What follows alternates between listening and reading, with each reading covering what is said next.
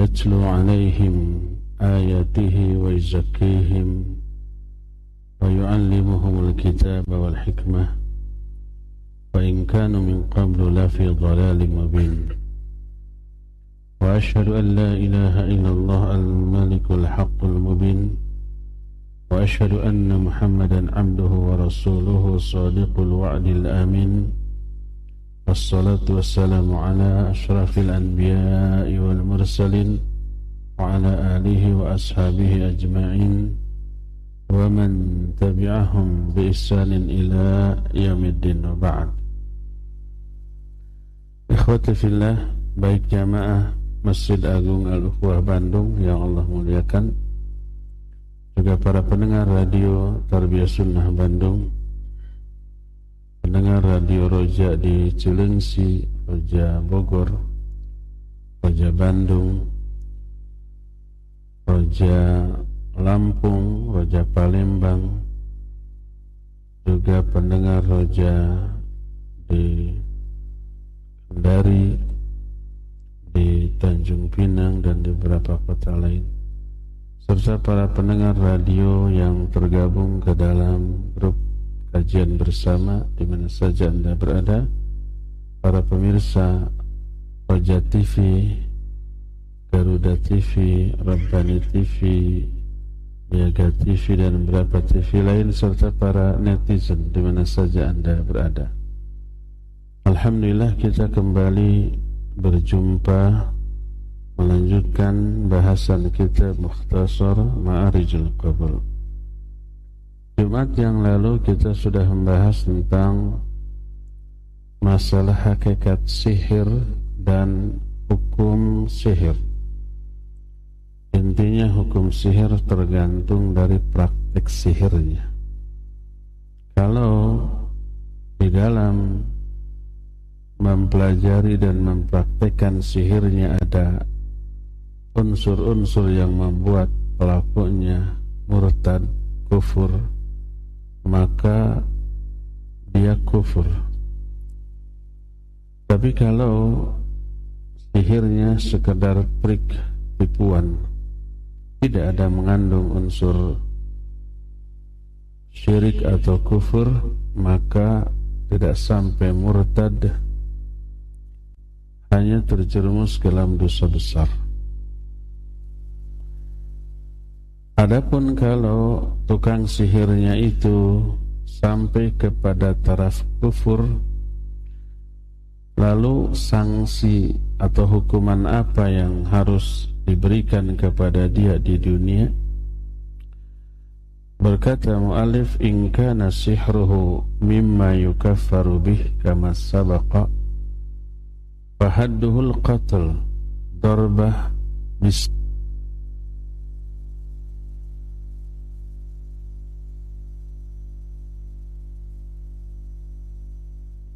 Kalau sihirnya menyebabkan pelakunya itu kufur keluar dari Islam Hukumannya dipenggal kepalanya dengan pedang Dibunuh Sebagaimana ketetapan Quran tentang umumnya nas-nas tentang orang kafir yang murtad. Imam At-Tirmidzi meriwayatkan dari Jundub secara mauquf. Dia berkata haddus sahir darbatun bisayf hukuman bagi orang uh, tukang sihir adalah dipenggal dengan pedang. Dan sebagian ulama menetapkan hukuman ini murni karena praktek sihirnya yang menyebabkan pelakunya kufur. Dan ini pendapat Imam Malik juga Imam Abu Hanifah dan Imam Ahmad rahimahumullahu taala jami'an. Umar bin Khattab radhiyallahu an ketika beliau menjadi khalifah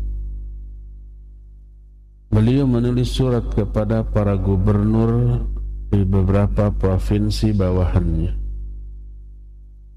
Apa isi suratnya? Aniqtulu kulla sahirin wa sahirah. bunuhlah semua tukang sihir baik laki-laki ataupun perempuan ucapan Umar ini bisa kita dapati dalam kitab Sahih Bukhari diterima dari dua sahabat Musaddad dan Abu Ya'la sebagaimana juga diterangkan oleh Imam Ibn Hajar al-Asqalani dalam kitab Fathul Bari juz yang ke-6 halaman 297 tentang masalah ini.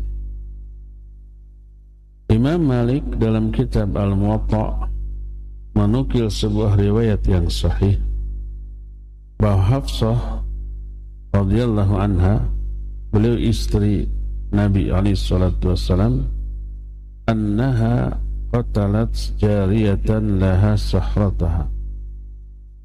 Bahwa Hafsah membunuh jariyah wanita yang mempraktekkan sihirnya. Sebab inilah yang beliau dengar dari Nabi alaihi salatu wassalam Berkata Imam Syafi'i rahimahullah, "Innama yuqtalu sahir idza kana ya'malu bi sihrihi ma yuballighul kufra." Fa idza amila amalan dunal kufri lam yara alaihi qatlan. Kata Imam Syafi'i rahimahullah, hanyalah tukang sihir itu dibunuh kalau dia mempraktekkan sihirnya yang sampai kepada taraf kafir. Seperti sihirnya menggunakan bantuan setan dari kalangan bangsa jin. Ada peribadatan permohonan berdoa kepada bangsa jin. Dan ada bantuan dari pihak jin. Atau pihak jinnya mensyaratkan tukang sihirnya melakukan sebuah persembahan. Menyembelih binatang lalu dikurbankan untuk jin. Kita tahu menyembelih itu ibadah. Kalau menyembelihnya karena Allah berarti ibadah kepada Allah. Kalau menyembelihnya untuk syaitan untuk jin berarti ibadah kepada jin dan itu musyrik Allah berfirman dalam Al-Quran dalam surah Al-Kawthar fassalli li rabbika wanhar. Salatlah kamu karena Allah dan menyembelihlah juga karena Allah. Jadi Allah menyandingkan antara salat dengan menyembelih. Dalam surah Al-An'am Al dikatakan Qul inna salati wa nusuki wa mahyaya wa mamati lillahi rabbil alamin la syarika lah. Wa bidzalika umirtu wa ana awwalul muslimin. Katakan olehmu sesungguhnya salatku inna salati wa nusuki dan sesembelihanku. Wa mahyaya wa mati hidup dan matiku lillahi rabbil alamin. Hanya untuk Allah penguasa semesta alam la syarikalah tidak boleh Allah disekutukan, diduakan dalam hal ini. Wa bidzalika umirtu dan demikianlah aku diperintahkan. Jadi salat menyembelih hidup dan mati hanya untuk Allah. Karena itu ibadah. Maka siapa orang yang salat kepada selain Allah, sujud rukuknya kepada patung, dia musyrik. Siapa yang menyembelih bukan karena Allah untuk selain Allah maka musyrik. Nah, kalau si tukang sihir disyaratkan oleh jinnya melakukan sebuah pengorbanan apa pun bentuknya maka itu adalah perbuatan syirik. Pelakunya kufur. Walaupun pengorbanannya itu binatang yang tak ada harganya seperti seekor lalat. Kata Nabi wasallam, "Dakhalal jannata ahadun bidzubab." Ada seorang masuk surga karena seekor lalat dan sebaliknya wa dakhalan nar ahadun bidzubab. orang masuk neraka karena seekor lalat. Para sahabat kemudian bertanya, "Kaifa dzalik? Bagaimana itu bisa terjadi?" Lalu beliau menjelaskan ada satu kaum punya berhala, patung yang harus disembah. Setiap kali orang lewat dicegat, lalu qarrib, berkurbanlah kamu kepada berhala kami. Orang itu berkata, Ma indi syai'un yuqarribuh. Aku enggak memiliki apa pun untuk dikurbankan. Kata mereka, qarrib walau bidhuwab. Berkorban walaupun dengan seekor lalat. Akhirnya orang itu menangkap lalat, dipersembahkan. Lalat nggak ada harganya. Gratis juga nggak mau. Bukan hanya seekor sekarung nih ngasih lalat. Mau? Kita tolak untuk apa? Nah, dia dibiarkan lewat kata Nabi SAW dia dalam neraka. Karena berkurban untuk selain Allah walaupun dengan seekor lalat. Lewat lagi seorang dicegat lagi qarib walau bidzubat. Berkurbanlah kamu walaupun dengan seekor lalat. Dia menyatakan la uqarribu illa illa. Aku tidak akan berkorban untuk siapa pun kecuali untuk Allah. Dibunuhlah orangnya, mati. Kata Nabi SAW dia ke surga. Lihat, tidak dilihat harga besar kecilnya apa yang dikorbankan, tapi bentuk pengorbanannya itu sudah merupakan ibadah. Jadi kalau tukang sihir oleh setannya dari kalangan bangsa jin disuruh berkurban lalu di dilaksanakan baik beli ayam, kambing, sapi atau bahkan seekor lalat kufur dia. Syirik dia. Karena beribadah berkorban kepada selain Allah Azza itu praktek sihir yang sampai kepada kekufuran.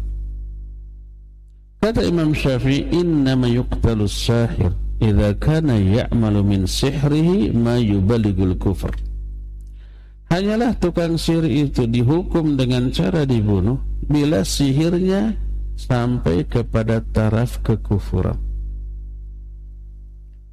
Amma idza amila amalan dunal kufur.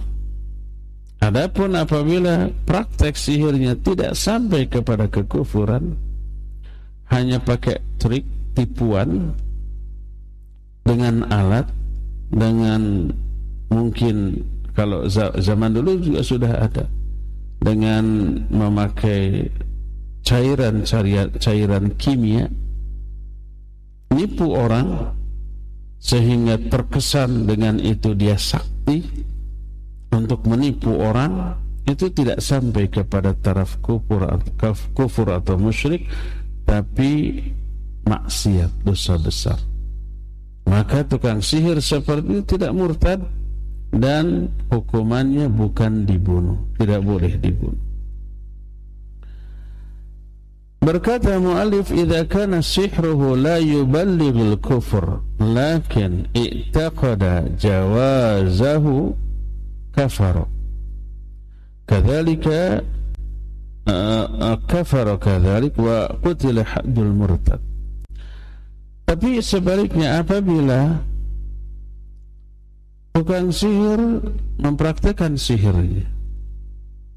Tapi sihirnya itu tidak sampai kepada kekufuran. Seperti tadi, hanya trik, hanya nipu. Agar orang percaya bahwa dirinya sakti pada sekadar tipuan. Apalagi zaman sekarang kan alat-alat sulap gitu ya dijual bebas. Orang yang tidak tahu bisa tertipu disangkanya itu sakti mandraguna. Padahal tipuan trik saja karena Allah. Tidak sampai kepada kufur tapi nipu gitu. Tapi dia meyakini kebolehan hal tersebut. Itu boleh. Nipu jelas qat'i haram. Membohongi orang berbuat bohong haram membohongi orang jelas haram. Tapi dianggap halal.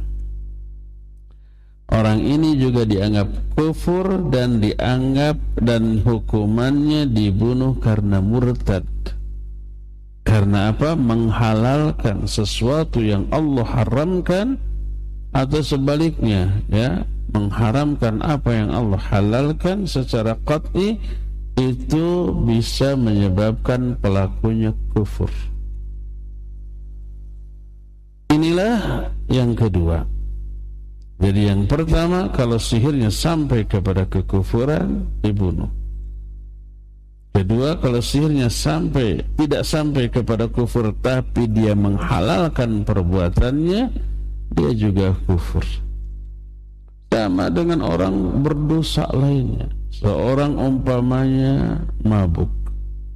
Seseorang judi, seseorang zina, seseorang membunuh. Dia menghalalkan perbuatan tersebut kufur. Bukan karena membunuhnya, mabuknya, zinanya, judinya, tapi karena menghalalkan apa yang Allah haramkan. Sama dengan sihir yang tidak sampai kepada kufur hanya nipu orang berdusta tapi dia menghalalkan. Maka dia juga kufur dihukumi sebagai orang yang murtad dan Nabi SAW menyatakan man baddala dinahu faqtuluh. Siapa orang yang murtad yang mengganti agamanya maka bunuhlah dia. Ini yang kedua. Ketiga, "Idza kana sihruhu yubalighul kufr aw la yuballighuhu lakin qatala bihi insana fa innahu yuqtalu inda Malik wa Syafi'i wa Ahmad." Apabila sihirnya itu sampai kepada kekufuran atau tidak sampai, mau sampai mau tidak sama aja, tapi praktek sihirnya bisa menyebabkan kematian seseorang. Bisa membunuh seseorang. Maka menurut Imam Malik, Imam Syafi'i dan Imam Ahmad orang itu dibunuh karena membunuh. Mungkin umpamanya sihirnya itu dengan racun. Umpamanya tolong santet si anu. Disebutnya santet Padahal bukan nyantet ngirim jin dan gak bisa. Tapi mungkin ngutus orang membawa racun tertentu tanpa sepengetahuan korbannya ditaburkan lalu dimakan mati. Diisukan saya santet tuh. Kenapa dia menyebarkan gitu? Biar ditakuti dan dianggap sakti dan laku nanti banyak orderan. Padahal bukan sihir, hanya tipuan dengan racun. Mati. Maka hukumannya sama dengan hukum pembunuh. Yaitu dibunuh lagi.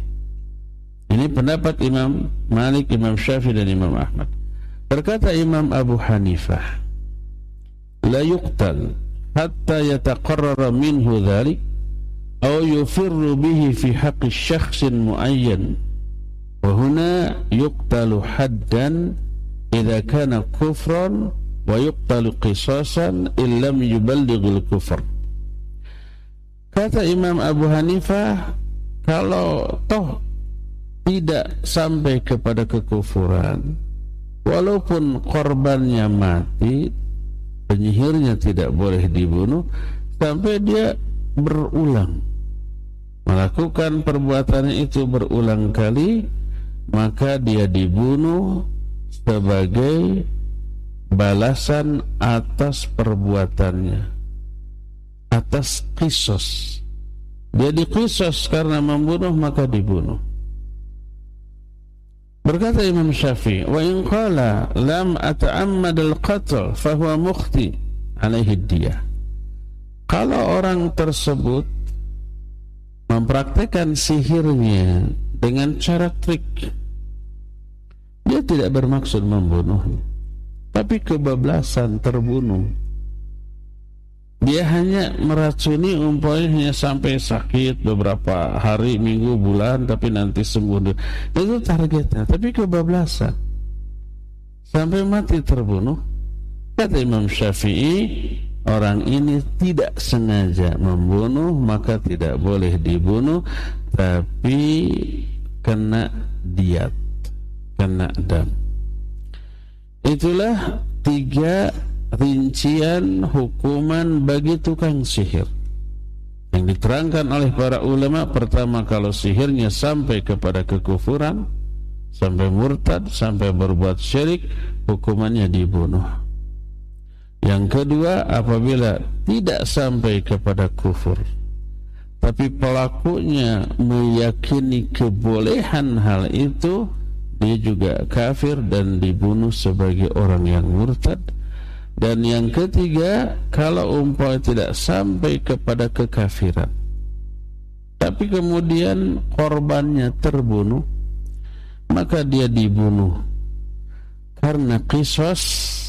Tapi kalau umpamanya dia tidak me berniat membunuhnya, tapi kebablas kebablasan terbunuh, kebablasan terbunuh, maka dia tidak boleh dibunuh tapi harus dibayar atau diminta dipaksa membayar diat atau dam. Inilah tiga rincian sanksi bagi para tukang sihir. Berkata Imam Malik, Imam Syafi'i dan Imam Ahmad. Apakah ini berlaku bagi para penyihir wanita? Ini yang tadi dijelaskan umumnya bagi penyihir laki-laki. Bagaimana kalau tukang sihirnya wanita? Maka tiga ulama ini Imam Malik, Imam Syafi'i, Imam Ahmad menyatakan idza kanat minal muslimin annaha tuqtalu wa hukmuha hukmur rajul. Kalau dia si tukang sihir wanita ini muslimah terus melakukan praktek sihir dan sihirnya sampai kepada taraf kufur atau syirik maka sama hukumnya dengan laki-laki dibunuh. Dan dahulu umumnya penyihir adalah wanita. Sampai ayat menyatakan min syarrin naffathati fil uqad. Dalam surah Al-Alaq as Al-Alaq surah Al-Falaq surah kedua terakhir dari Al-Quran. Surah yang ke-113 Qul a'udhu birabbil falaq min syarri ma khalaq wa min syarri ghasiqin idha waqab wa min syarrin naffathati fil uqad. Katakan oleh aku berlindung kepada penguasa subuh yaitu Allah. Dari apa? Min syarri ma khalaq. Dari kejahatan apa-apa yang Allah telah ciptakan, dari kejahatan makhluknya. Terus wa min syarri ghasiqin idza. Dan dari kejahatan malam apabila dia sudah gelap. Terus wa min naffathat dari kejahatan nafasat. Nafasat itu tukang sihir wanita yang mempraktekkan sihirnya dengan cara membaca mantra jampe-jampe isi mantra isi jampe-nya diajari oleh bangsa jin makanya kadang-kadang isi mantranya tidak difahami bahasanya oleh oleh manusia di Sunda ini ada dikenal dengan istilah jang jawokan. Apa itu jang jawokan? Mantra untuk menyihir sesuatu. Isinya apa? Isinya bukan bahasa Sunda, bukan bahasa Indonesia. Ada satu dua kata yang terfahami, tapi umumnya tidak difahami. Itu bangsa jin. Mereka yang mengajarkan kepada tukang sihir setelah mantranya dijampe lalu ditiupkan dengan tiupan yang disertai percikan ludah ke alat sihirnya. Alat sihirnya itu disebut buhul. Dalam bahasa Al-Quran uqad.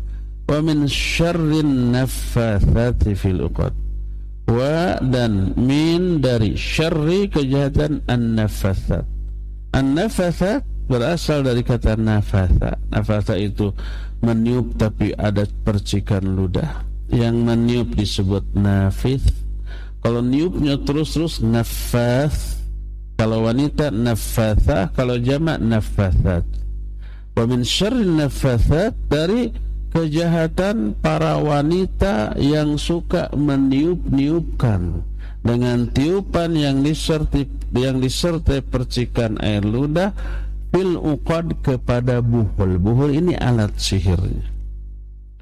Al-Quran mengisyaratkan kita diperintahkan berlindung kepada Allah dari kejahatan tukang sihir wanita. Karena umumnya tukang sihir itu wanita. Walaupun ada banyak juga laki-laki.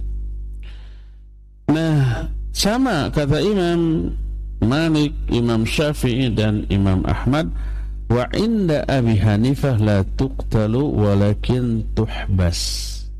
Kalau penyihirnya wanita tidak boleh dibunuh tapi dia dipenjara, ditahan. Walhasil ini masalah ikhtilaf di kalangan para ulama. Bagaimana itu tadi kalau tukang sihirnya muslim? Ada gitu muslim yang belajar sihir? Banyak. Bagaimana ada gitu tukang sihir yang suka minta-minta ke kuburan? Banyak. Bukan ziarah kubur, ziarah kuburnya bagus. Kita anjurkan ziarah kubur. Yang dilarang adalah jangan berbuat syirik ketika ziarah kubur.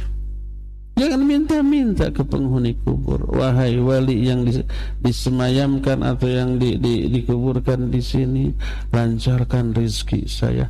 Berdoa kepada penghuni kubur. Ini yang nggak boleh. Ziarah kuburnya bagus, silakan. Diperintahkan. Fazurul kubur fa innaha tudzakirukumul maut. Ziarahi kubur. Karena ziarah kubur itu bisa mengingatkan kita kepada kematian. Silakan.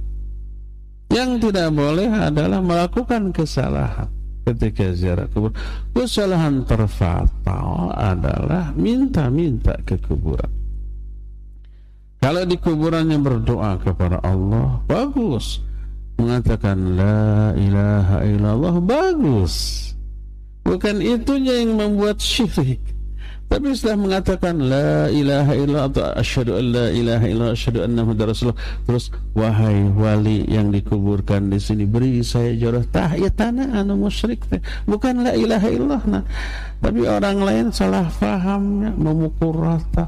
Masa la ilaha illallah itu dari kufur kepada bisa menjadi Islam? Kalau dibaca di kuburan bisa dianggap murtad tuh. Bukan itu itu salah faham jadi yang membuat seseorang terjerumus ke dalam syirik ketika ziarah kubur apa? Minta-minta ke penghuni kubur. Nah, jadi ada orang muslim, ada orang muslim belajar sihir, ada orang muslim yang menyembelih bukan untuk Allah Azza wa Jalla. Ada orang uh, muslim umpamanya yang uh, mencela Nabi Ali Shallallahu Wasallam dibahas oleh para ulama kufur apa tidak? Nah, termasuk belajar sihir. Nah sekarang bagaimana kalau yang belajar sihirnya orang kafir? Tapi hidup di negara Islam negara kaum muslimin apa hukumannya sama kalau di Indonesia kan para lawyer, para pengacara, para ahli hukum kebingungan untuk me memperkarakan sihir ya, karena susah dibuktikan. Termasuk di antara santet kayak begitu, sihir lainnya. Terus ada yang sampai mati, lapor ke polisi disantet oleh si ditangkap, disidangkan, susah dibuktikan. Sekarang bagaimana kalau pelakunya ahlul kitab, Yahudi atau Nasran, tapi melakukan sihir, baik kepada kaum muslimin ataupun kepada sesama mereka, tapi dilakukan di bawah kekuasaan kaum muslimin. Inda Abi Hanifah yuqtalu fima yaqtulu fihi sahir minal muslimin. Menurut Imam Abu Hanifah, penyihir ahli kitab dia dibunuh apabila sihirnya membunuh korban dari kalangan kaum muslimin.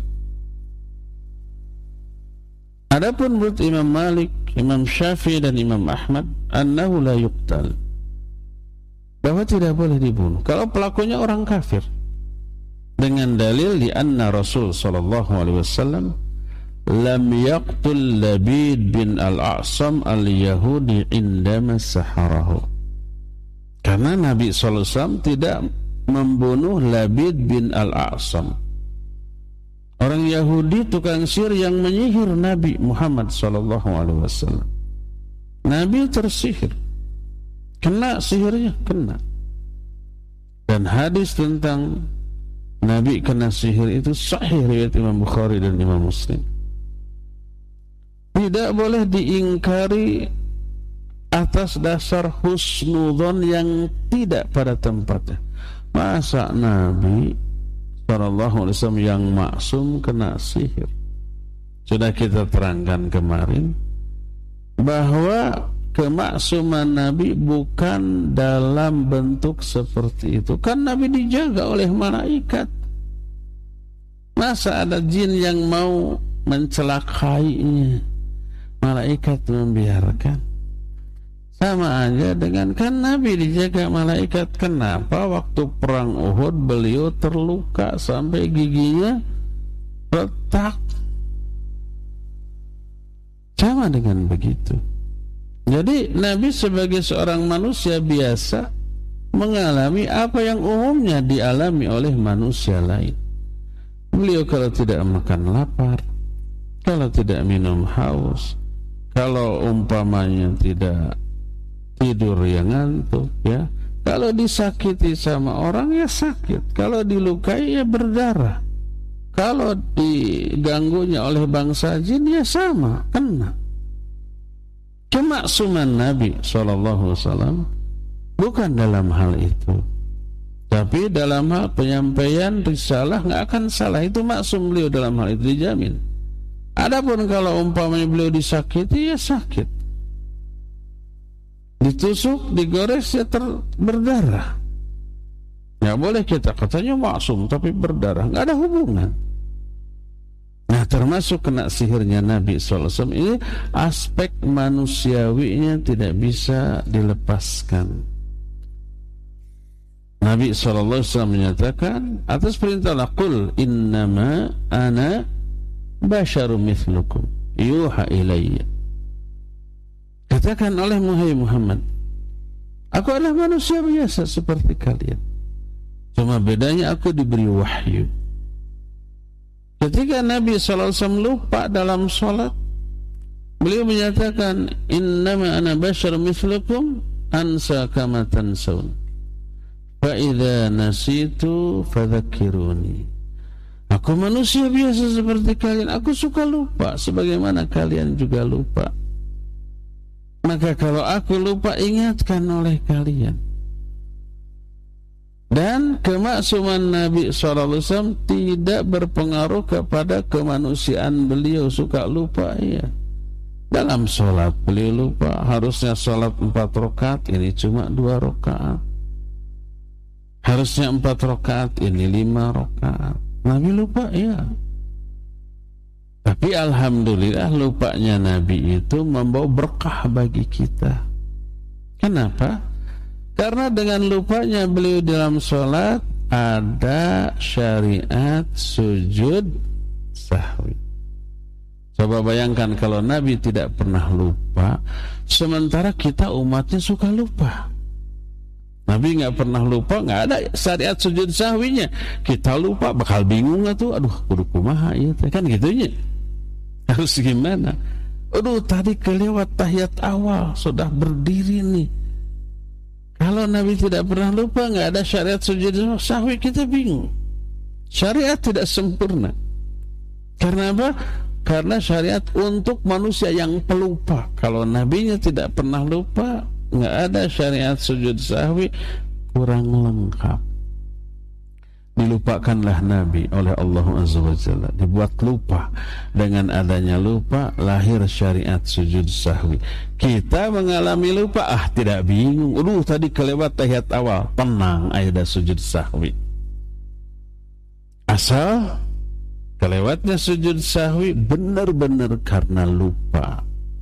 Adapun kalau disengaja ah tahiyat awal mah panjang ting udah lewat aja. Nanti ganti dengan boleh? Tidak boleh. Tidak sah sholatnya.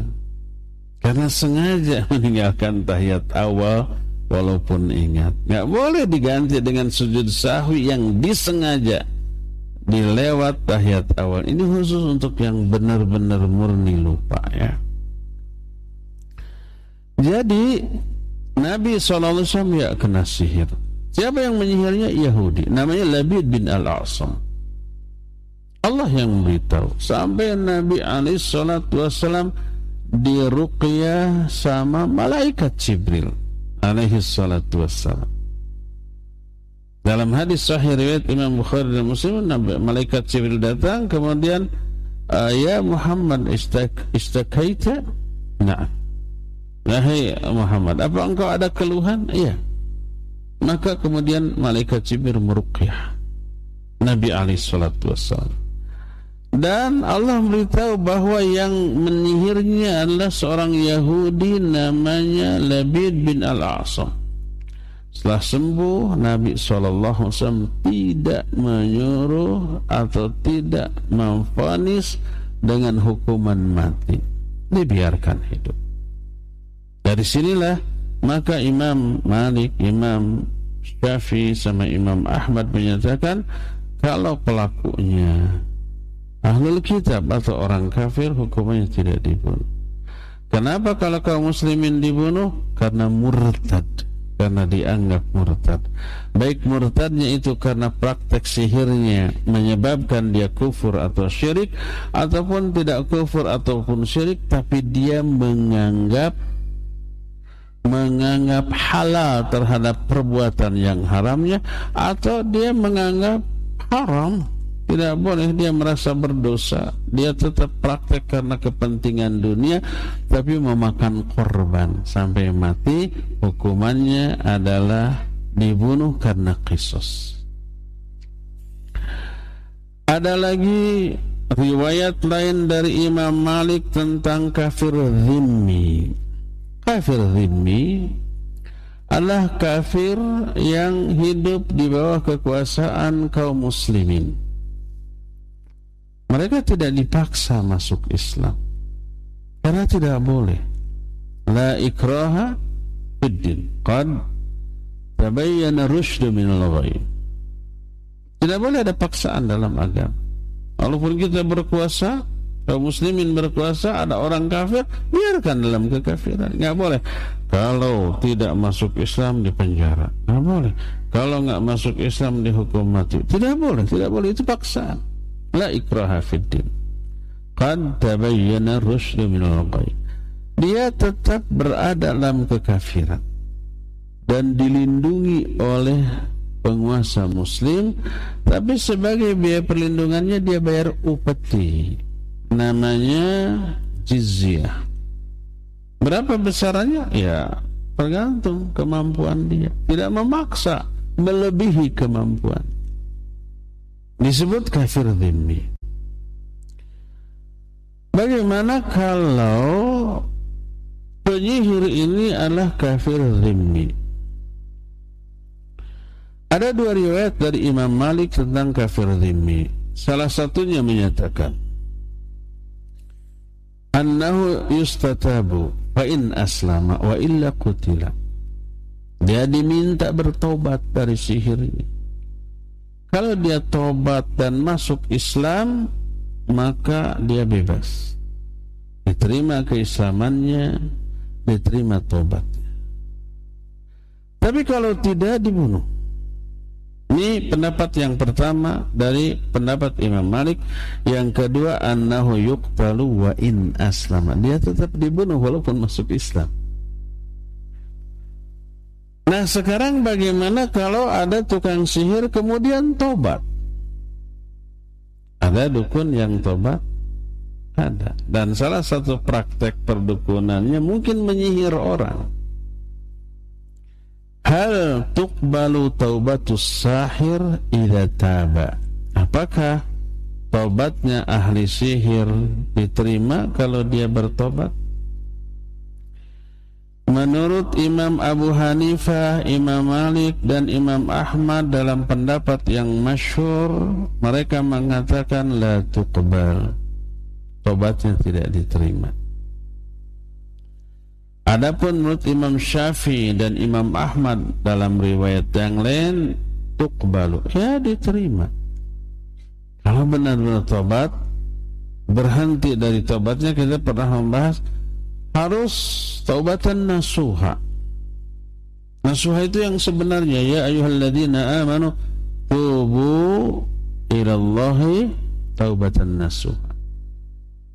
Orang-orang yang beriman, tobatlah kalian kepada Allah dengan sebenarnya tobat. Tobat yang nasuha itu tobat yang memenuhi tujuh persyaratan. Pertama, berhenti dari dosa itu. Ada tukang sihir tobat, dia praktek sihirnya berhenti total, dibuang semua ilmu sihir. Kedua, dia menyesal. Kaduhung sagenai gunung hanjakal saluas sagara. Pokoknya benar-benar menyesal atas perbuatan yang telah lalu. Ketiga bertekad tidak mengulang kembali. Keempat, kalau dosanya merampas hak orang lain, kembalikan hak orang lain. Minta maaf. Kelima, keenam berkaitan dengan waktu. Yang kelima, tobatnya harus dilakukan sebelum sakaratul maut. Sebelum nyawa sampai di tenggorokan. Kalau sudah sampai di tenggorokan sakaratul maut, baru tobat, sudah tertutup pintu tobat tidak diterima innallaha yaqbalu taubatal amdi ma lam Allah akan menerima tobat seorang hamba sebelum sakarat yugharghir itu suara ngorok dari tenggorokan ketika nyawa sudah sampai di tenggorokan ketika dicabut sedang sakarat sebelum sakarat Allah terima tobatnya. Pas sakarat, wah mau mati ini, saya tobat sekarang. Nggak bisa. Tidak akan diterima. Karena itulah Fir'aun juga tobat. Tapi tobatnya itu ketika dia kekerbekan di Laut Merah. Penggelam. Dia menyatakan aman tuh aku beriman, eh, aku beriman. Aku beriman ya bima amanat bihi banu Israel kepada Rabb ilah sesembahan yang diimani oleh Bani Israel. Dia menyatakan iman. Tapi oleh Allah ditolak karena pas sakarat. Itu syarat kelima. Syarat keenam sebelum matahari terbit dari barat. Tadi masih dari timur ya, saya nggak memperhatikan sih tapi masihlah dari timur masih terbuka pintu tobat nanti kalau matahari sudah terbit dari barat sudah tutup pintu tobat itu syarat keenam syarat ketujuhnya ini syarat untuk semua ibadah yang ingin diterima tobatnya ikhlas. Karena Allah bukan karena keuntungan dunia bukan karena ingin selamat. Ah agar selamat dari hukuman saya tobat. Sudah selamat nanti berbuat lagi. Atau umpamanya penjudi saya mau berhenti dari judi tobat dari judi. Asal setiap bulan saya dapat tunjangan 10 juta kalau enggak mah enggak itu bukan karena Allah tobatnya ya tidak ikhlas tidak diterima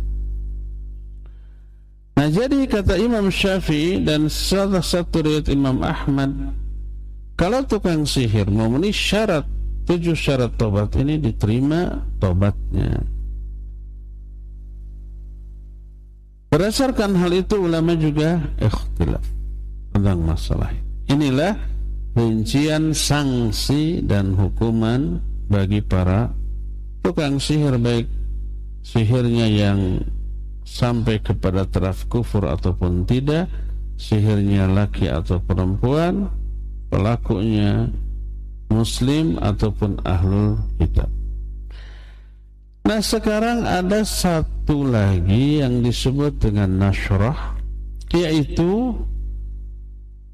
uh, menyembuhkan sihir dengan sihir lagi. Umpamanya ada orang yang kena sihir, kena santet, lalu diobati oleh tukang santet lagi dengan cara-cara yang sama dengan dengan praktek sihir si penyantet. Bagaimana? Ini namanya nasrah. Apa hukumnya? Berkata mu'alif an-nashrah hiya hillus sihr anil masyhur. Menyembuhkan sihir dari korban sihir. Apa hukumnya? Fa in kana bisihrin mithlihi fa muharram. Kalau cara penyembuhannya dengan cara sihir lagi haram, tidak boleh.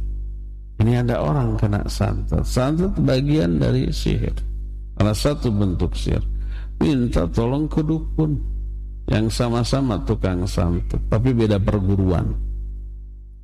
Tolong sembuhkan, maka haram, tidak boleh. Tapi wa in kana birruqa wa ta'awid wal adiyatil masyru'ah fa nadaba ilaihi syar'u Famin a'zami dzalik Fatihatul Kitab wa ayatul kursi wal muawwidatan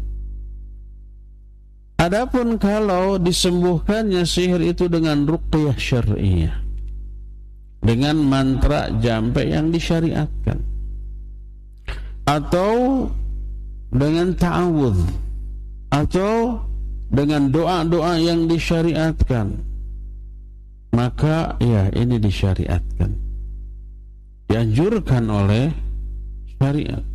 Kalau ada yang minta tolong, ada yang saya kena sihir, ada kawan saya atau keluarga kena sihir, dan kita bisa menyelamatkannya atau ber, bisa berupaya merukyahnya, tolong.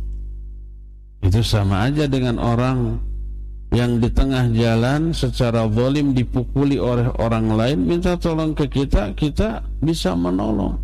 Nah, kita gak usah latihan nonjok angin wae Lalu akhirnya ditolong.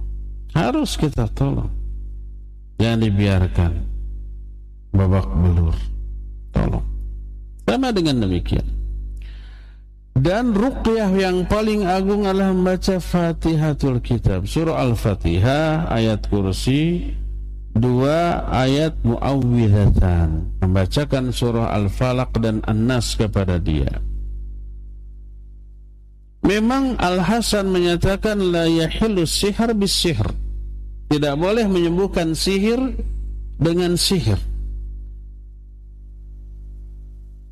Itu yang memang jenis-jelas terlarang. Ketika umpah Nabi SAW ditanya tentang bagaimana nasra uh, penyembuhan dari sihir, beliau menyatakan, Ia min amali syaitan. Termasuk amalan syaitan. Maksudnya, kalau sihirnya disembuhkan dengan sihir lagi. Adapun kalau sihir itu dilawan dengan ruqyah syariah dengan membacakan ayat Al-Fatihah, ayat kursi atau surah Al-Falaq dan surah An-Nas atau dengan ayat mana pun yang ada dalam Al-Quran atau dengan doa-doa yang disyariatkan dalam hadis yang sahih maka ya boleh karena ini sifatnya menolong. Berdasarkan hal itulah maka kalau cara menolong orang yang kena sihir dengan cara sihir lagi maka haram.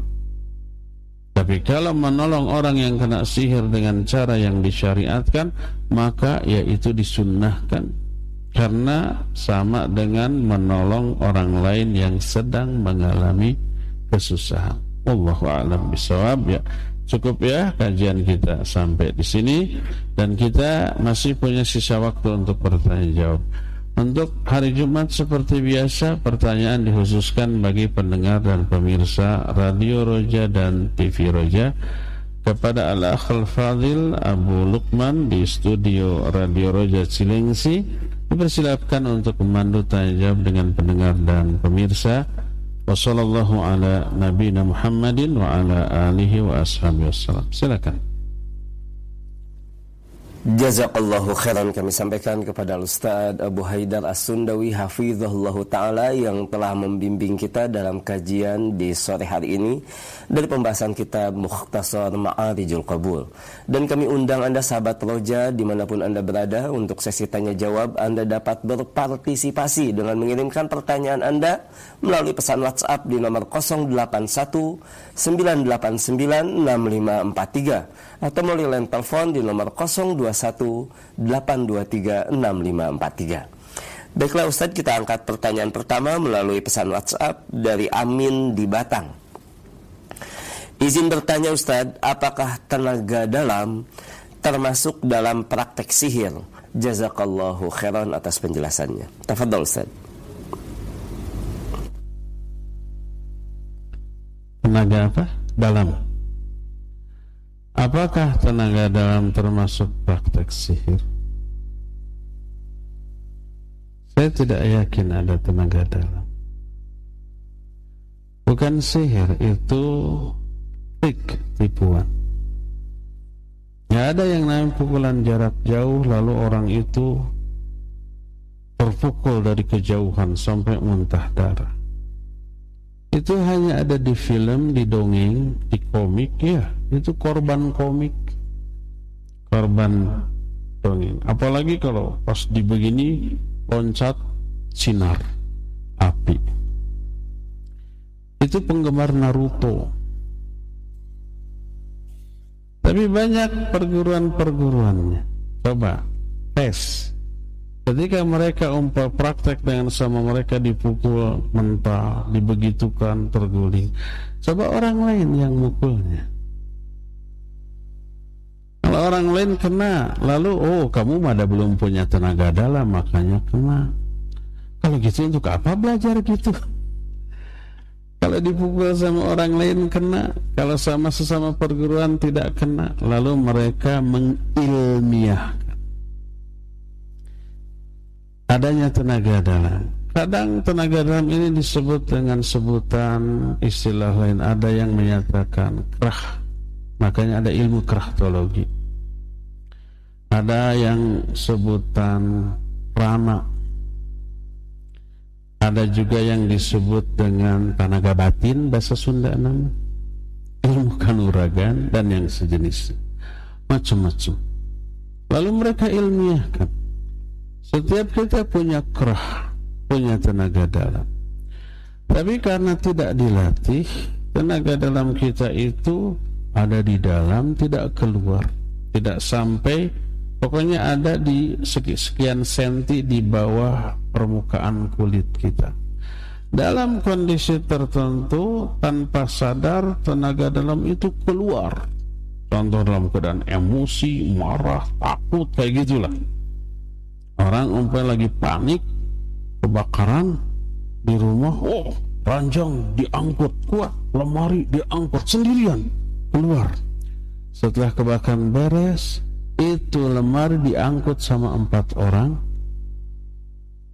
tidak terangkat. Tadi sama seorang, kata mereka itulah tenaga dalam. Keluar dalam kondisi pak. Dalam kondisi emosi bisa keluar Nah katanya kita bisa melatih tenaga dalam ini agar keluar dan bisa kita kendalikan dengan gerakan-gerakan tertentu dan pengaturan nafas tertentu. Gerakan-gerakannya tidak semua ya, tidak sama. Ada yang menggesek-gesekkan lengan ke tubuh sambil nahan nafas 4 detik, 8 detik, 16 detik sampai semenit tergantung levelnya sambil jalan. Ada yang jalannya itu ngeset tidak tidak boleh melangkah, tidak boleh lepas dari tanah. Ada satu sampai sepuluh jurus, ada yang lebih. Ada yang kasaran, ada yang halusan. Dari sanalah muncul tenaga dalam dan bisa dikendalikan. Kadang latihan kepekaan, terasa di sini ada kerasa kalau orang punya tenaga dalam dicek nyut nyut nyut ke sini teh. Nah, jadi pas ada berantem orang emosi, orang emosi itu kerahnya keluar. Kita sudah keluarkan kerah sebelum perut apa? Perut kepala. Sebelum kepala dia kena muka kita, kerah dia, tenaga dalam dia keluar, bertubrukan dengan tenaga dalam kita yang juga sudah kita keluarkan. Nah, ibarat magnet yang kubunya sama. Positif dengan positif kalau diadukan apa? Tolak menolak. Makanya dia terpental ilmiah tidak? Siga ilmiah. Kalau siga berarti bukan seperti ilmiah. Kalau seperti berarti bukan. Anak ini seperti monyet. Oh bukan monyet cuma mirip. Nah ini juga seperti ilmiah. Di ilmiah ilmiahkan sampai akhirnya sampai kepada ini kerah ini tenaga bisa disimpan di benda. Kita salurkan. Nanti benda ini sakti. Dijual ali. Cincin dipakai latihan diisi kerah dijual. Ali yang harganya 100 ribu bisa 10 juta. Ini sakti. Kamu pakai ada kerahnya melindungi kamu. Nanti kalau kamu dipukul orangnya mental sampai kepada taraf itu. Ada kris di rumah. Bukan kris nama orang. Kris oh ini pasti benda pusaka. Ini ada kerahnya. Disedot sama dia. Akhirnya pindah ke dia. Akhirnya yang tadinya secara syar'i dihukumi sihir jimat karena diilmiahkan jadi boleh. Bahaya.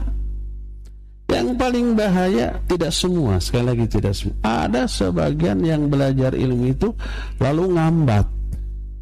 Ngambat Bruce Lee, akhirnya dia bisa jurus Bruce Lee. Ngambat monyet, akhirnya pak monyet. Ngambat macan, menggerem. Tapi jurusnya tidak seperti macan. Bruce Lee tidak seperti Bruce Lee. Cuma ciat-ciatnya aja mirip. Sama kininya ternyata ngambat dan tidak sadar kayak yang kesurupan. Betul kesurupan. Itu berbahaya. Ya. Itu bisa ada intervensi bangsa jin. Setan dari kalangan bangsa jin. Ini yang pertama. Yang kedua dustanya loh apa dustanya orang yang belajar ingin dianggap sudah punya tenaga dalam. Dan ciri punya tenaga dalam kalau nyerang sesama kawannya mental. Kalau belum, begitu mukul kawannya kena. Dan kalau dia dianggap belum punya tenaga dalam, dilecehkan kamu, aduh nggak nggak ada bekasnya latihan berbulan-bulan bertahun-tahun. Masa musuk mukul masih kena? Akhirnya karena tidak mau dibully begitu dia pura-pura nyerang. Oh, tung tung tung ke belakang. Padahal acting. Ini bukan kata orang. Eh iya kata orang. Kan saya pernah bertanya kepada orang latihan begitu itu kamu benar enggak lah pura-pura aja. Biar dianggap punya tenaga dalam nanti naik tingkat naik tingkat terus begitu Jangan belajar tenaga dalam. Terlebih ini terlebih. Jurus untuk mempelajari tenaga dalam dan metodologi seperti mengosongkan pikiran, mengatur nafas itu diambil dari ilmu yoga.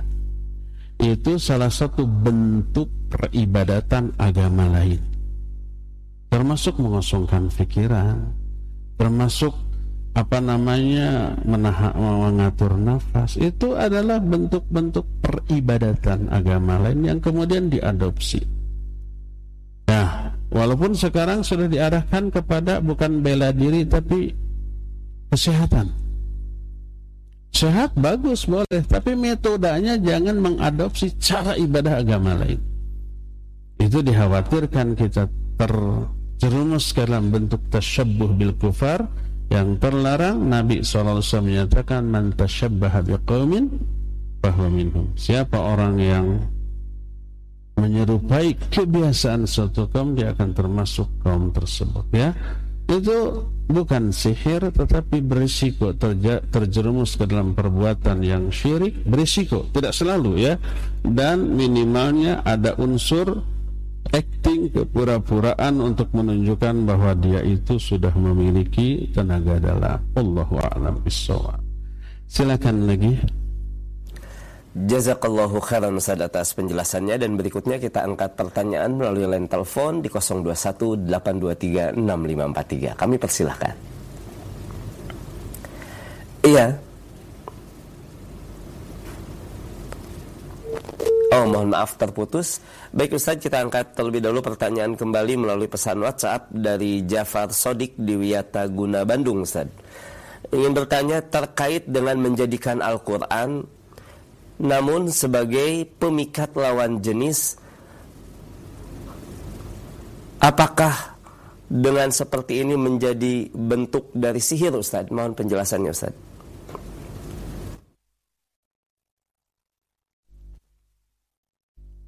Baik, barakallahu fik. Menjadikan ayat Al-Qur'an sebagai mantra untuk melet jadi ada gebetan nih ditembak tidak mempan, nolak. Maka sesuai dengan instruksi di belakang truk minta ditolak dukun bertindak oleh dukun dikasih ayat baca nih surah Yusuf amalkan apa betul seperti itu Ya, pertama bukan ayatnya, tapi ritualnya. Dan apakah itu ada unsur sihirnya? Iya, salah satu efek sihir yang oleh Allah diterangkan dalam Al-Quran Surah Al-Baqarah 102 adalah itu Kata Allah Azza wa Jalla Wa yata'allamuna ma yufarriqu bihi bainal mar'i wa, wa zawjihi. Manusia belajar sihir yang bisa memisahkan antara suami dengan istri. Jadi pelet itu bisa menyebabkan dua orang yang tadinya saling mencinta berubah menjadi saling membenci atau sebaliknya tadinya saling membenci bisa berubah dengan menjadi saling mencintai. Itu salah satu di antara bentuk sihir dan efek sihir yang diterangkan oleh Al-Quranul Karim. Bukan karena ayat Quran yang dibacanya, tapi ritualnya. Tapi tipuan setan dari kalangan jin agar dianggap benar, dianggap syar'i, dimasukkanlah ayat. Padahal tanpa ayat itu, itu dibaca juga bisa.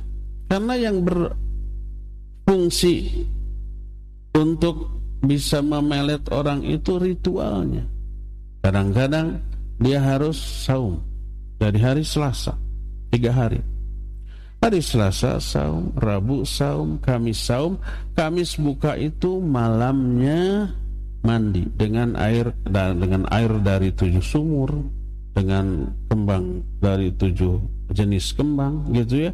Dan seterusnya nah kemudian dikasih mantra yang diambil dari ayat. Bukan ayatnya itu yang berefek terhadap peletnya tapi ritualnya itu. Tapi kemudian orang-orang menganggap ayatnya lah. Ayat bukan untuk itu. Ingat ayat adalah firman Allah yang agung super agung nggak ada bandingan. Innahu la qur'anun karim. Fi kitabim maknun. La yamassuhu illal mutar. Tanzil min rabbil alamin. Ini adalah ayat yang agung ya. Nah ayat yang agung dipakai alat untuk meraih dunia yang hina apalagi perempuan ini haram tidak boleh Karena apa? Karena keagungan ayat dipakai untuk sesuatu yang hina. Jangankan perempuan, harta, tahta, kekuasaan dan seterusnya, ya. Ingin diraih tapi melalui mengamalkan Al-Qur'an, mengamalkan amalan akhirat, rajin tahajud agar karirnya nanjak, rajin saum Senin Kamis agar kalau dagang laris rajin wirid anu wirid anu agar segera dapat jodoh. Itu semua duniawi. Tahajud saum zikir wirid itu syariat yang agung. Jangan sampai syariat yang agung dijadikan sebagai alat untuk meraih dunia yang hina. Nggak boleh sebaliknya dunia yang kita miliki harus dijadikan alat untuk menopang pelaksanaan syariat bukan sebaliknya ya Berdasarkan hal itulah maka tidak boleh menggunakan ayat apa pun sebagai alat, alat sihir. Termasuk melet apalagi kemudian diistilahkan bukan sihir bukan pamelet tapi karomah atau mukjizat dari ayat. Istilahnya beken dipakai untuk menutupi mengcover keburukan yaitu praktek sihir. Bukan ayat itunya yang memiliki efek terhadap sihirnya tapi ritualnya. Jadi tidak boleh menggunakan ayat untuk praktek sihir. Allahu. Silakan lagi. Allahu khairan Ustaz atas penjelasannya dan berikutnya kita coba angkat penanya melalui line telepon kami persilahkan. Iya. Assalamualaikum. Waalaikumsalam warahmatullahi wabarakatuh. Dengan siapa di mana, Bapak? Dengan Fikri di Jogja, Pak. Silakan. Assalamualaikum Ustaz. Afwan izin bertanya. Apabila kita belajar dari kitab-kitab ulama, apakah itu berarti tidak menunjukkan diri dengan uh, Al-Quran ya, Pak Ustaz? Uh, mohon pencerahannya. Uh, hukum belajar dari kitab para ulama. Syukron, jazakallah khairan. Wa jazakallahu khairan. Tafadhal Ustaz.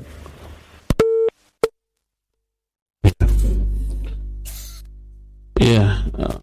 Wa jazakallahu khairan wa fika Apakah belajar kitab para ulama berarti tidak meninggalkan Quran dan hadis? Tentu saja tidak. Karena apa? Karena kitab yang kita pelajari membahas Quran dan hadis. Tapi oleh ahlinya. Para ulama adalah orang yang ahli tentang Quran Sunnah. Mereka bukan hanya hafal Quran di luar kepala sejak usia 6 atau 7 tahun. Sebelum balik mereka sudah hafal Quran. Mereka mereka hafal ribuan hadis dengan sanadnya dan mengetahui biografi setiap rawi yang meriwayatkan hadis yang sudah mereka hafalkan. Mereka ahli seluruh ilmu alat yang dibutuhkan untuk memahami Quran Sunnah. Mereka ahli nahu, sorof, balaghah, badi, bayan, ma'ani kayak gitu ya. Mereka ahli usul tafsir, ilmu tafsir, ilmu hadis, ilmu fiqih, ilmu usul fiqih semua ilmu yang dibutuhkan untuk memahami Quran Sunnah mereka faham secara mendalam lalu semua keahlian mereka mereka jadikan alat untuk memahami Quran dan Sunnah lalu hasil pemahaman mereka tentang Quran Sunnah itu mereka tulis dalam bentuk kitab apa isi kitab ini ya Quran dan hadis yang dijelaskan oleh ahlinya dan itulah cara yang paling selamat. Memahami segala sesuatu melalui penjelasan ahlinya. Allah menyatakan, Fas'alu ahla dzikri in kuntum la ta'lam. Tanyalah kepada ahlinya kalau kalian tidak tahu. Ini dalam segala masalah. Umpah kita belajar fisika. Melalui apa? Melalui buku yang ditulis oleh profesor doktor di bidang fisika kita belajar kimia melalui apa? Buku yang ditulis oleh ahli. Ya, semua begitu. Belajar ilmu kedokteran. Dari apa? Dari buku yang ditulis oleh ahlinya. Mereka ahli bukan hanya belajar ke guru-gurunya, praktek langsung. Ketika ilmu kedokteran mereka praktek setiap bagian tubuh mereka pelajari dengan bimbingan ahlinya dan praktek. Praktek mengobati, praktek membedah, praktek ah segala macam yang dibutuhkan. Lalu mereka bukukan hasil belajar, belajar dan prakteknya dibaca oleh kita. Boleh? Bagus, bukan boleh harus. Sebab kalau tidak melalui ahlinya, apakah kita langsung Quran hadis kita fahami dengan kebodohan kita? Ini berbahaya. Kita nggak ngerti bahasa Arab kecuali dasar. Kita nggak faham ilmu tafsir, ilmu hadis, kaidah dalam menafsirkan, kaidah dalam memahami hadis, kita tidak tahu. Langsung belajar dari bukunya, dari Quran hadisnya difahami oleh kebodohan. Bahaya. Ini yang diancam oleh Nabi sallallahu alaihi wasallam. Man qala fi kitabillah bi ra'yihi fa asaba faqad akhta'a. Dalam riwayat lain, "Falyatabawwa maq'adahu minan nar." Man fassara al-Qur'an bi ra'yihi aw bima la ya'lamu falyatabawa maq'adahu minan nar. Siapa orang yang menafsirkan Quran dengan ra'yu atau tanpa ilmu, nggak tahu bahasa Arab, nggak tahu ilmu tafsir, dia tafsirkan siap-siap menempati tempat duduk dalam neraka. Itu ancaman, karena pasti salah. Pasti keliru kalau tidak dengan ilmunya. Nah, para ulama memahami ilmunya secara mendetail lalu dipakai sebagai alat untuk memahami Quran, mereka catatkan dalam kitab. Oleh karena itu, belajar Islam melalui kitab yang dicatat oleh para ulama adalah pengamalan dari ayat Al-Quran Fas'alu ahla dzikri in kuntum la ta'lam Tanya ke ahlinya kalau kalian tidak tahu. Siapa yang ahli Quran sunnah? Para ulama. Ya. Idza wusidal amru bi ghairi ahli kalau sebuah urusan diserahkan kepada ahli eh, bukan kepada ahlinya tunggu kehancuran. Kenapa kita punya mobil tidak di otak atik sendiri? Karena kita bukan ahlinya kita lebih baik ke bengkel walaupun bayar dengan biaya mahal kita motor juga begitu servis bulanan tidak dibongkar sendiri padahal kita punya otak tapi otak kita kosong dari ilmu mesin lebih baik ke bengkel bayar. Kita sakit, kita punya otak. Kenapa kita tidak obati sendiri, tapi kita datang ke dokter karena dokter ahlinya. Kita punya alat elektronika, TV ataupun komputer ataupun laptop atau bahkan HP rusak. Apa kita bongkar sendiri? Enggak, karena kita punya otak. Otak kita bukan alat untuk membongkar dan memahami HP. Datang ke bengkel atau apa kemudian ke ahlinya bayar itu tentang urusan dunia apalagi urusan agama jangan diserahkan ke orang bodoh tentang Quran Sunnah. Serahkan ke ahlinya dan ahlinya adalah para ulama. Allahu akbar silakan lagi Adir. Jazakallahu khairan Ustaz atas penjelasannya. Dan pertanyaan terakhir menggabungkan dari dua pertanyaan Ustaz. Dari Andi Rizki di Kalimantan Selatan Dan juga Adnan di Tanah Toraja Ustaz. Bertanya terkait jika tukang sihir yang taat ibadah Ustaz Dan kata Adnan di Toraja yang belajar sihir ini dan juga rajin sholatnya Ustaz Apakah ibadahnya ini bisa diterima Ustaz? Mohon penjelasannya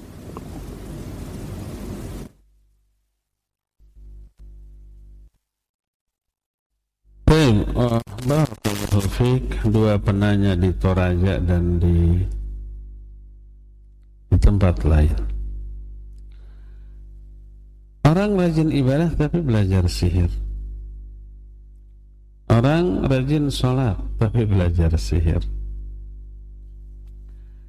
Bagaimana? Kalau sekali lagi, kalau sihirnya mengandung unsur syirik, seluruh amal ibadah yang dilakukannya dihapus oleh Allah Subhanahu wa taala. Walaupun sebanyak sepenuh langit dan bumi pahala kebaikannya. Lalu terjerumus dalam perbuatan syirik atau kufur, maka terhapus seluruh amal kebaikan. Allah berfirman dalam Al-Quran lain asyrakta la amal kalau kamu berbuat syirik maka dihapus seluruh amal-amal baik kita pernah sholat, sholat rajin haji setiap tahun umroh setiap bulan infak zakat sodakoh selalu setiap hari baca Al-Quran sehari satu juz tamat setiap bulan tamat. Pahalanya kebayang besar.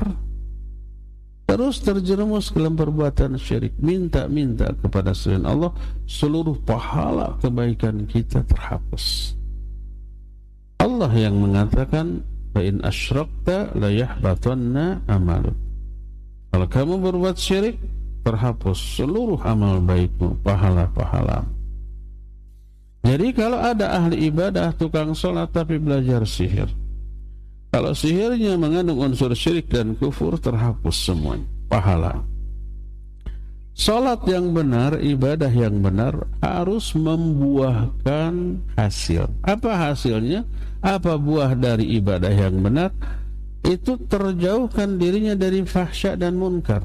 Inna salata tanha anil fahsya'i wal munkar. Salat bisa mencegah perbuatan keji dan munkar. Kalau seorang setelah sholat lalu di luar sholat masih keji dan munkar, sholatnya ditolak oleh Allah, tidak diterima, bahkan diazab. Allah berfirman, Fawailul lil musallin alladzina hum an sholatihim sahun. Celaka orang yang sholat. Yaitu orang yang sahun dari sholatnya. Maksud sahun dari sholat dengan menggunakan lafaz an an solatihim bukan fi solatihim maknanya adalah dia lalai dari tujuan solat yang harus dia wujudkan di luar solat yaitu tanha anil fahsyai munkar setelah solat dia jauh dari keji jauh dari munkar maka itu hasilnya. Dan sihir jelas kemungkaran.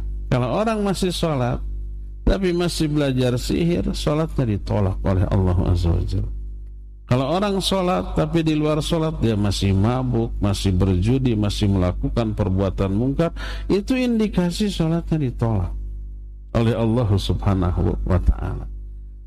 Makanya nggak mungkin kalau orang ibadahnya benar, sholatnya benar, kemudian dia mempelajari sihir. Sebagaimana orang yang ibadahnya benar, sholatnya benar, tapi masih mabuk, masih berjudi, masih maling, nggak mungkin ya. Apalagi sihir dosanya lebih besar daripada kemaksiatan biasa ya.